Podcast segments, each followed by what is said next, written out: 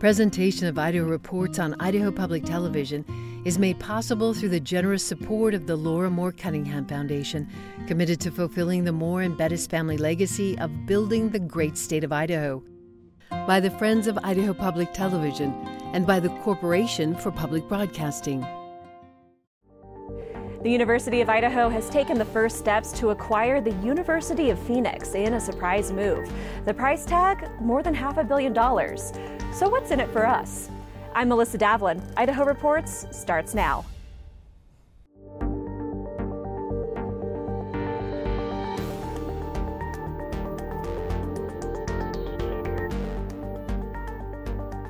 Hello and welcome to Idaho Reports. This week, Shane Leach, administrator for the Idaho Department of Health and Welfare's Division of Welfare and Self Reliance, gives us an update on how many people the state has removed from Medicaid rolls since the end of the COVID 19 public health emergency. Then Kevin Richert of Idaho Education News joins me to discuss a surprise move by the University of Idaho to acquire the University of Phoenix, plus the results of this week's school bond and levy elections. But first, let's get you caught up on the week. This week, the Idaho Fish and Game Commission reduced the number of available pronghorn and deer controlled hunt tags in some eastern areas of the state due to a drop in population after a long cold winter. In some areas, the commission canceled planned hunts entirely. The reductions and cancellations affect a small number of controlled hunt areas in the southeast corner of the state, as well as just northwest of Rexburg. For more information on those cancellations, including a map of the affected areas, visit our website at idahoreports.org. Idaho Attorney General Raul Labrador is leading a coalition of 19 states in signing on to a lawsuit by the National Sports Shooting Foundation against the state of New Jersey, against a law that holds firearm manufacturers responsible for crimes involving guns. Labrador said in a press release, quote, States should not punish firearm businesses operating lawfully for the actions of criminals. New Jersey fails to understand that evil people pull the trigger, not the manufacturers of guns. Unquote. One of the federal provisions of the COVID 19 public emergency was states weren't allowed to remove anyone from Medicaid rolls, even if those individuals no longer qualified for Medicaid. Once the public health emergency ended on April 1st, that provision also ended. Starting in February, the Idaho Department of Health and Welfare began the process of reaching out to 150,000 Idahoans on Medicaid to see if they still qualify for the program based on income and residency guidelines and giving them 60 days to respond. That redetermination process is ongoing and is scheduled to wrap up later this summer. On Friday, I sat down with Shane Leach from the Idaho Department of Health and Welfare to get an update on how that process is going, how many people have been removed from the Medicaid rolls so far, and whether it might save the state any money in the Medicaid budget. Thanks so much for joining us this week. You know, first of all, how many people have received requests from the department to engage in this redetermination process? Yeah, currently there's 153,000 people in what we call Medicaid protection. So those are the individuals that'll be due starting from April 1st. We're continuing the unwinding through July. Currently, we've noticed over about 100,000 of those individuals to actually respond and follow up with their redetermination. When you say that you've noticed these individuals, that means you've started the process reaching out to them and asking them to prove that they're still eligible, basically. Exactly. Each month we send out a different volume of renewal, so not all at once. We've been spreading them out over time. So, in that group of about 100,000 people, what's the response rate so far? Yeah. Currently, we've processed about 50,000 individuals of all the people on Medicaid protection. So you've, you've processed them, and some of them, of course, have been removed, and we'll get to that in a second. But how many of those folks have been removed because they just didn't respond? Yeah, we're still working on that number. This actually, the end of this month, the end of uh, May, will be the first month that will actually end individuals' coverage that have not responded yet. Even though we've started the enrolling, uh, noticing people to respond to us beginning actually in uh, April, um, this will be the first month of actual closures if people don't get in touch with us. Got it. Um, so, of the about 50,000 people who you have already processed, how many of those have been removed from the Medicaid rolls? Yeah, about uh, 30,000 of those are no longer eligible and 20,000 are still eligible. So more than half, yeah. basically. Let's talk about the reasons that those folks are no longer eligible. I'm, mm-hmm. I'm assuming that most of them are because of income requirements. Correct. It's a it's a uh, could be many reasons, of course. Uh, a lot of these individuals have been on what we call Medicaid protection for the last couple of years um, because of the pandemic. They we were not able to disenroll anybody unless they called us because they wanted no longer coverage, um, passed away, of course, or if they actually moved out of the state of Idaho. And so, because people have been on Medicaid during the public health emergency, not completing renewals, life changes, right? A lot of changes have happened in the last couple of years. So, exactly, uh, many people are over income, but there's also part of that eligibility requirements could be family size, can impact things, right? If family gets smaller or bigger, could obviously change the eligibility limit uh, resources for one for part of Medicaid, which is a, aged, aid, blind, and disabled, is, is one of the programs, and so different things like that, of course, can can impact eligibility.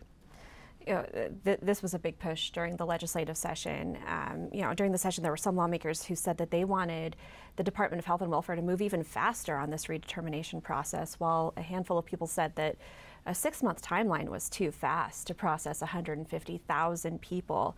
How is your division balancing those two concerns? Yeah, that's a it's a great question. Um, obviously, there's a balance between our current workforce, our current workload that we have from day to day, and this additional 150,000 individuals to process is on top of all of our daily work. So we certainly had to balance that between the needs of the legislature to obviously focus on completing our renewals and working with our federal partners who actually are providing up to over a year to process individuals because they want to ensure, of course, not only that we do it timely, but also accuracy in, is involved and we make sure people have enough time to get in touch with us and, and be able to complete the renewal to see if they're still eligible or not. So with all those factors in, right, we kind of looked at to understand what can we do um, based off previous experience, um, one of those being Medicaid expansion. So in 2019, we went through Medicaid expansion, which caused a really big increase in, in number of individuals on Medicaid. So we have some basis of what we can handle, which is kind of on top of our caseload. And, and looking at Medicaid expansion, uh, other annual periods of open enrollments when we work with our state-based marketplace we have really big spikes in workload as well and so anyway we put all those factors together uh, and that's kind of what gave us the path to know that we could do this within a six month period have there been any unexpected obstacles that your staff has run into uh, no real unexpected obstacles. You know, one of our, our biggest things, of course, is, you know, we're doing everything we can to notice all of our participants, get in touch with them.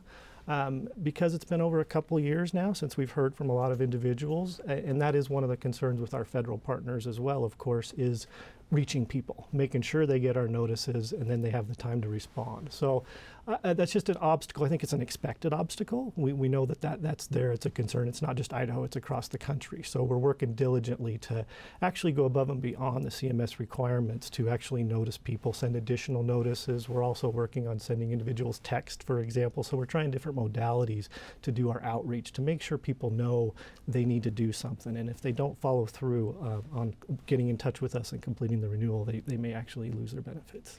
Those who lose those benefits, to be clear, get automatically referred to Your Health Idaho, the state based insurance exchange. Correct. If they do get in touch with us, we complete the renewal. Um, we find that they're over income. Those are the main ones that then would get transferred over to the state based marketplace. The state based marketplace, Your Health Idaho, then will work with those individuals to see if they can qualify for that advanced premium tax credit. So, an APTC, which would give them obviously a reduced cost for a subsidy. So, it's a really good transition for individuals that may now no longer be eligible for Medicaid but could qualify for the tax credit. This came up at the Department of Health and Welfare board meeting earlier this week, but not everybody will qualify for that tax uh, that tax benefit on your health Idaho, but many of them do. Yeah. One reason the legislature was so keen on this process was to cut Medicaid costs. Um, you know, the Medicaid budget has been rising because of so many factors. Um, do we yet know how much these enrollees, the 30,000 enrollees who have so far been removed, have um, do we know yet how much they were contributing to that rising Medicaid budget? Yeah, uh, we don't have all that information right now, obviously, until we're completely through the unwinding. Because I said there's the individuals that have responded and are no longer eligible. There's also a lot of the individuals that we haven't heard from yet, right? And, and we just don't know. They may follow up, they may come back. There, there's a thing, uh, a, a, term we have which is called churn within our, our rolls, which means maybe people might fall off and then come back on. So we're, we're, we'll be in the process of measuring that for a few months. Um, one of the concerns I would add is of the 150,000 rough people on Medicaid protection, I think about 60 something thousand of those were actually on Medicaid expansion. And so that was a lot of the um, discussions, I believe, with the legislature of these individuals, not only just the Medicaid protection, but how many are on Medicaid expansion as they're looking at costs. Um, so as we go through, obviously, the unwinding, that will follow up right after this summer once we have that information to be clear, there are a lot of different factors in the Medicaid budget. It's not just the number of people who are enrolled in Medicaid. Yeah, very much so. I mean, not everybody's going to the doctor, of course, right? They may be enrolled. Um, you know, a lot of the population is, is children and adults, so obviously different cost. And there is a lag time, of course, between when, you know, going to a doctor and claims might be submitted and then ultimately paid. All right, Shane Leach, Administrator for the Division of Self Reliance at the Idaho Department of Health and Welfare. Thanks so much for joining us. Thank you so much. Thanks for having me. It was a big week for education with 18 school bonds and levies on the ballot across 16 school districts around the state. We'll get to those results in a bit, but first on Wednesday, news broke that the University of Idaho has been in talks for months to acquire the University of Phoenix for $550 million. On Thursday, just one day after that news became public, the State Board of Education unanimously approved a request from UI to form a nonprofit that would handle that acquisition. Here to discuss is Kevin Richert of Idaho Education News. Kevin, it's been quite a week. It really has been. And, and this, this news about U of I and University of Phoenix came from out of nowhere. And we're just now starting to come to grips with the, the enormity of this uh, transaction. I mean, this is a $550 million purchase. It involves $685 million of bonding to cover everything that is about as much as we're going to spend as a state on the four four-year colleges and universities in, in 2023 24, 24 it is a staggering amount of money and it is a, a process that has unfolded in rapid rapid fire over the past 48 hours. You touched on this briefly but this money isn't coming from just cash on hand that the university has. This is this, this is from bonds that the, the nonprofit will acquire. Right. The separate entity, the nonprofit New U, would be uh, doing the bonding uh, to uh, acquire the, the project, uh, to, to acquire University of Phoenix. And the University of Idaho has been careful to say that there's no uh, taxpayer money involved in the bonding. There is some financial risk, though, for the university. Let's talk a little bit about that financial risk. Uh, what does it look like, and and how, how do we get there? What what's the path to see that risk? The path would come if New U was unable to make its payments to cover the purchase of University of Phoenix. At that point, the university would step in to the tune of up to $10 million per year to backstop those payments. Now, that is a fail-safe, and it's not immediately clear to me exactly where within the university's budget that's going to come if that were to come to, to pass. There are a lot of things that aren't clear. There's a now, lot we're certainly. still trying to sort out here. Right, oh, uh, one of the questions that uh, I had was, you know, New U, this nonprofit that was the, the university is forming to handle, they're bonding with state authority. Correct. How can it do that and taxpayers not be on the hook? That's a really good question. I mean, I, I, think there's a lot of governance questions, there's a lot of process questions that we're trying to sort out.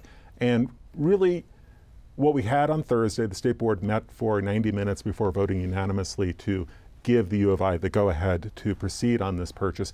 There were a lot of nitty gritty questions that were being asked in that meeting, to be fair. But a lot of it was focused on the money flow. How is the University of Idaho going to make money off of this deal? And we really haven't talked about that yet how would that backstop, that $10 million fail safe kick in? That was really the, the, focus of the meeting. These process questions, th- these governance questions, uh, are still, you know, still questions we need to sort out. One more question on the governance sure. issue. So, the the two universities will operate independently. They'll have separate leadership and, and presidents. Um, but this separate nonprofit entity, New U, it's still connected to the University of Idaho, to be clear. I mean, it, its address is the Kibbie Dome in Moscow. Right. And, and the individual heading the, the New U board at this point appears to be uh, the counsel for the university. So the connections between New U and U of I are pretty clear. Uh, on at, at, Thursday's meeting, one of the board members touched on this, but University of Phoenix doesn't have the best reputation nationally and hasn't for some time. Um, even if UI isn't financially on the hook for these issues, what's the potential hit to UI's reputation here when it acquires this for-profit entity? I think that's something that the U of I is really going to have to to work on. I think that the messaging and the, the, the framing of this merger, let's call it a merger for, for lack of a better word, that's going to be something that the U of I is going to have to, to deal with. Now, Scott Green, the president of the U of I, talked about the reputational issues on Thursday, and he acknowledged that University of Phoenix has had problems in the past.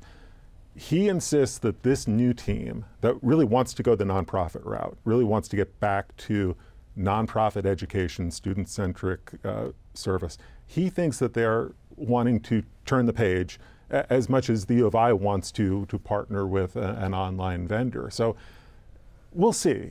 But you know, if you watch social media over the past couple of days, you know, everybody has a wisecrack about this merger and about the University of Phoenix.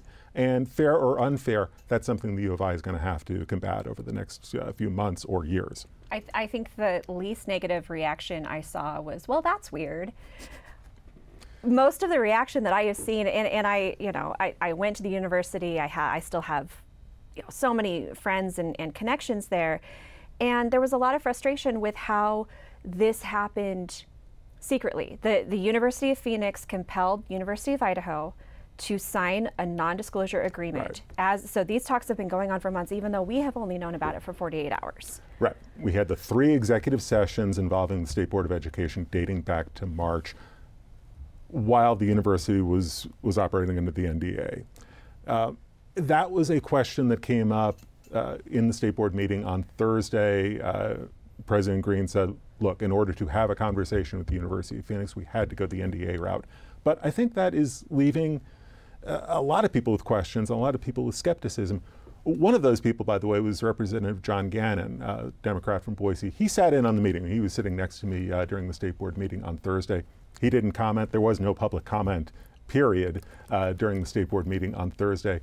Afterwards, he wrote a letter to the state board expressing his concerns about this process, the secrecy, the kind of take it or leave it. We've got to do this this week in order to get an application into the University of Phoenix's accreditors by Friday, today, two days out from when this uh, became public.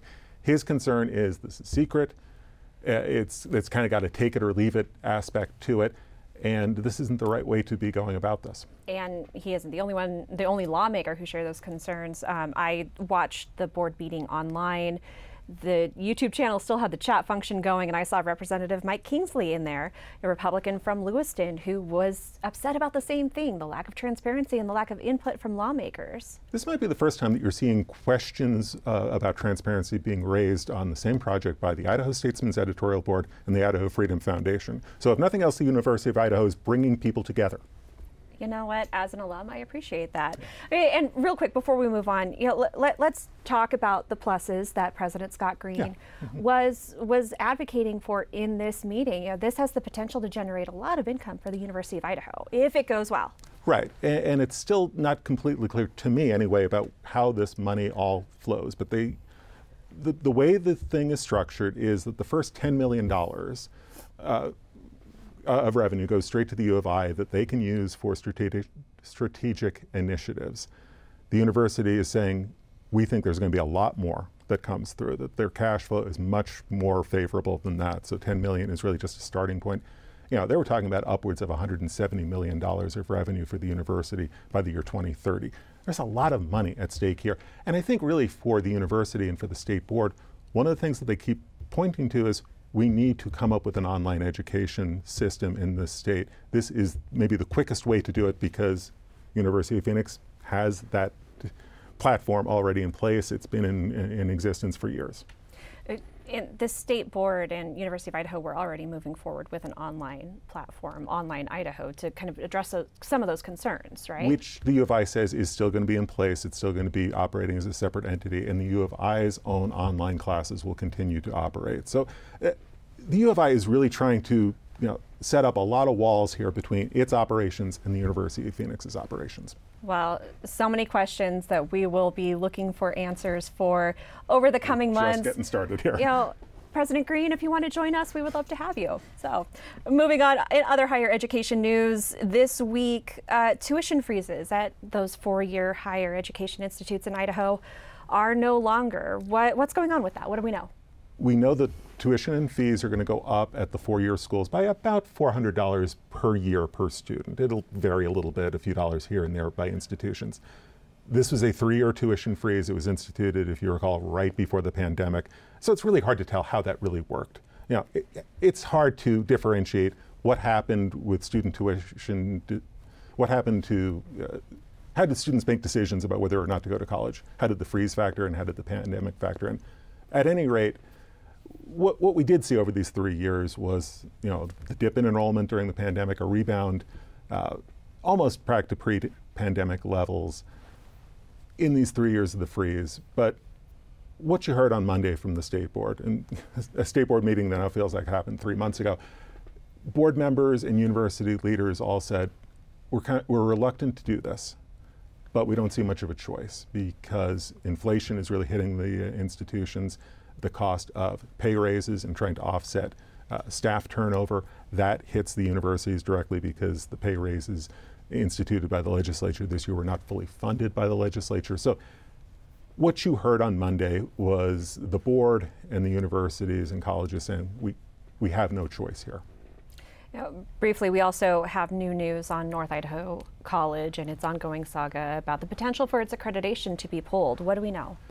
We saw a report from the accreditation team that came out on Thursday, and the report said NIC has made some progress. We've seen some improvements in these past few weeks uh, in response to the accreditation concerns. But what you saw in that report was uh, the writer of the report saying it has to sustain. It can't just be a one off. We've got to see uh, a continued commitment uh, on the college's behalf.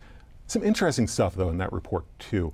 Um, quantifying the cost of enrollment declines at North Idaho College. A $500,000 hit this year, another $500,000 hit next year. And interestingly, in the report, uh, two of the trustees were said this is not a long-term strategic uh, initiative that the college should be taking on, reversing these enrollment declines that have been going on for a decade that really have a, a bottom line impact on the college. Lots going on there for sure. Um, in public schools, K through 12, school bonds and levies, there were a number on the ballot on Tuesday. Um, do we know, or, or can you tell us rather, how many of those passed, and what kind of um, what kind of effect that's going to have on property tax rolls? So by and large, it was a pretty good night for public schools across the state. You had 18 measures on the ballot, 16 of them passed. Now, the biggest one of the bunch was West Ada seeking a record $500 million levy for building projects. That failed. wasn't really all that close. I think they got like 43% of the vote, needed 55%. So for West Ada, district dealing with growth, you're looking at more kids in portables, longer bus commutes for kids, uh, more waitlisting probably for career technical programs. Bonneville also had a bond issue fail narrowly that would have built an elementary school. They're dealing with all the same kind of crowding issues that West Ada is dealing with, but really kind of a mixed bag uh, on these school elections because Vallivue in Canyon County, another fast growing district. They got a bond issue passed. They're going to be building a couple of new elementary schools. And maybe the election that some of us were watching most closely was in Coeur d'Alene. A repeat on a $25 million a year supplemental levy. This will, this will be in place now for two years, so $50 million. That district was saying, if this doesn't pass, we're looking at maybe closing schools, we're looking at maybe eliminating extracurriculars, sports, elective courses. Voters responded. That passed really comfortably. It got almost 65% of the vote. Roughly how many of these were repeat asks for the voters? So, as I calculated it and wrote about it this week, there were six districts that had what you could call repeats. They're, they're versions of a proposal or variations on a proposal that had failed going back to August. Vallivue is a good example. They had a bond issue that failed in August. This one was actually a bigger ask, and it passed uh, narrowly, but it passed. Idaho Falls had a huge bond issue on the ballot in November. They were looking for $250 million. They came back this time around much smaller. It was a levy, it was $33 million. It was a, a really smaller, much smaller version of what West Ada was trying to do with a levy for school buildings. It passed. So they've uh, got the green light to, uh, to build a school that, that they need uh, to deal with growth on the outskirts of town. I know that a lot of the online chatter I saw in the West Ada district community, uh, the you know the voters who were eligible to vote on that, uh, a, a, lot of people were skeptical about the the size of the ask.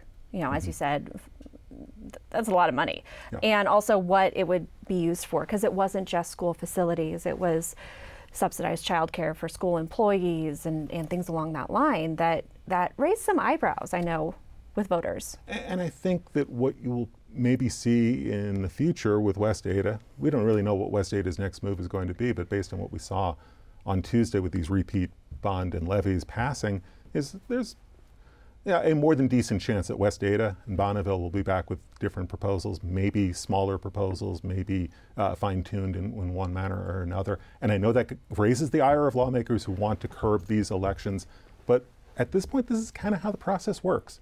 You know, districts going back and forth sometimes with their patrons and saying, well, okay, that was too much. What if we came back with this? Idaho Falls is being serves as a really good example. $250 million was clearly too much for patrons to, to stomach in November. $33 million, eh, a lot different story.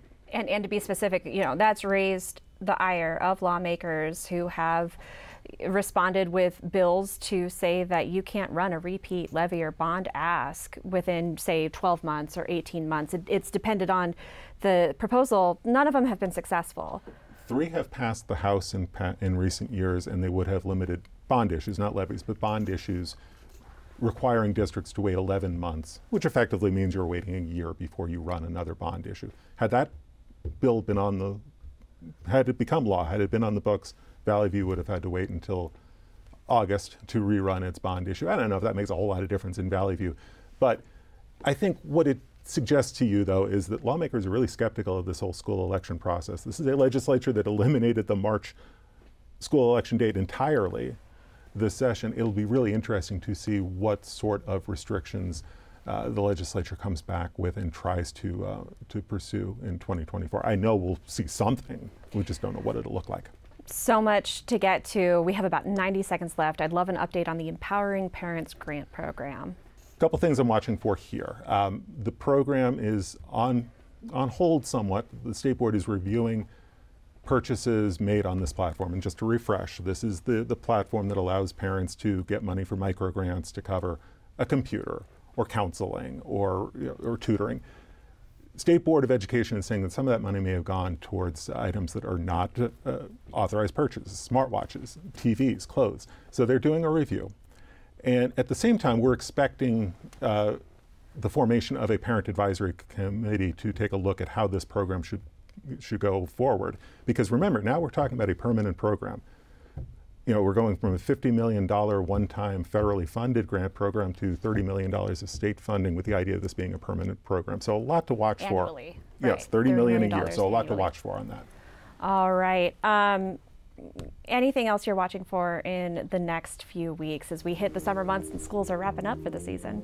I think our hands are full. Just a bit. Just a little. Just a little bit. All right, Kevin Richert, Idaho Education News. Thank you so much for joining us. If you missed it, the Idaho Reports podcast gives you an overview of some of the library trustee races this Tuesday. You can find the link at idahoreports.org. Thanks so much for watching, and we'll see you next week.